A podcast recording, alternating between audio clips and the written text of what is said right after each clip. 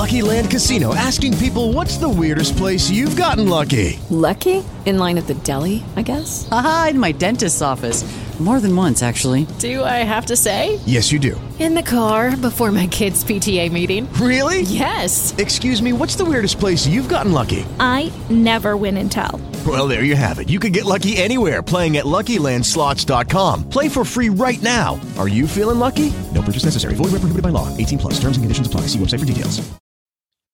Hello and welcome to another edition of Play Me or Fade Me. And thank you for joining us as always. Well, we've got a winner. Yeah, make it back-to-back winning days on the podcast. We survive our 13 game college basketball card. We're currently seven and five. We still have the USC at Oregon State game pending. We hope to put that one also in the win column, but we'll update the show notes with the official results once it goes final. With 13 games on the card, I'll be quite honest. We had to sweat it out so much tonight. I felt like Petey Gillen coaching at Xavier Providence in Virginia. Old Petey was a sweat machine. Great announcer, by the way, on CBS this these days. But yeah, we had some tough, tough games that we had to sweat out tonight. Let's talk about a couple losers, though, because I'm going to remember them. Number one was in the big sky. It was Montana. We played them at a plus six at Southern Utah.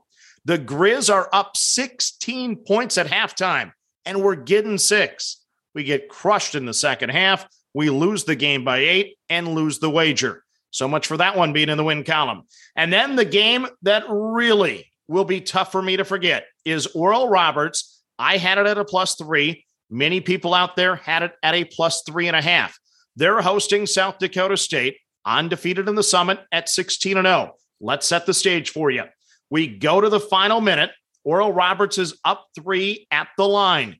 They end up missing three of four free throws down the stretch. South Dakota State scores in the final second to send it to overtime. Then in OT, I get it within one with less than three seconds to go. I'm thinking worst case scenario, I foul, they make both free throws, we lose by three, and I push, but most people win on the plus side at three and a half.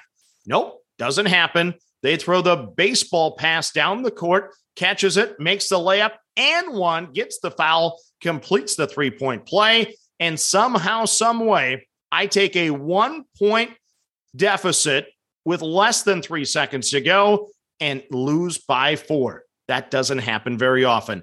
But the moral to the story in this one goes back to an old coaching friend of mine from many years ago. He once told me two things don't make it in life dogs that chase cars and teams that don't make free throws. And I'm just going to add one more thing to that gamblers that bet on teams that don't make free throws also don't make it in life. So now let's get to the card and we start in the Big Ten. It is Penn State minus the one and a half over Northwestern. So the Nittany Lions are nine and four at home this season. They had won two straight prior to that six point loss at Maryland. This team beat Northwestern on the road by four already this year. Northwestern is three and six on the road and lost by 17 in their last road game at Minnesota.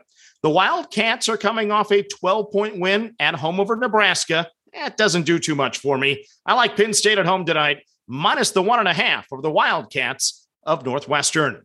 Next up, we go to Richmond. It is St. Louis plus the two and a half at Richmond. Kind of wish I was getting a little more here, but it's only at two and a half. Quality game in the Atlantic 10. St. Louis is 10 and 5 in conference, 4 and 5 on the road. Richmond is 9 and 6 in conference, 10 and 3 at home.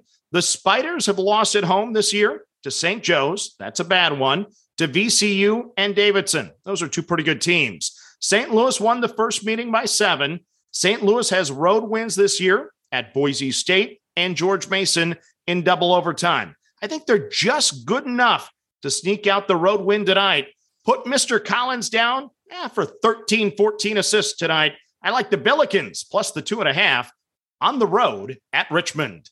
Next up, we go to the Sun Belt and the rest of your, your card is actually in the Sun Belt tonight. It is game number one is going to be Troy plus the one and a half over Texas State. So Texas State has already clinched the conference title. Troy has locked up a first round bye, but they could still finish second, third, or fourth in the conference. Troy is fired up for this game. The whiteout is planned. It is Trojan Mardi Gras tonight. Meanwhile, Texas State should have a slight letdown after clinching the conference title. So I like Troy plus the one and a half tonight for those reasons.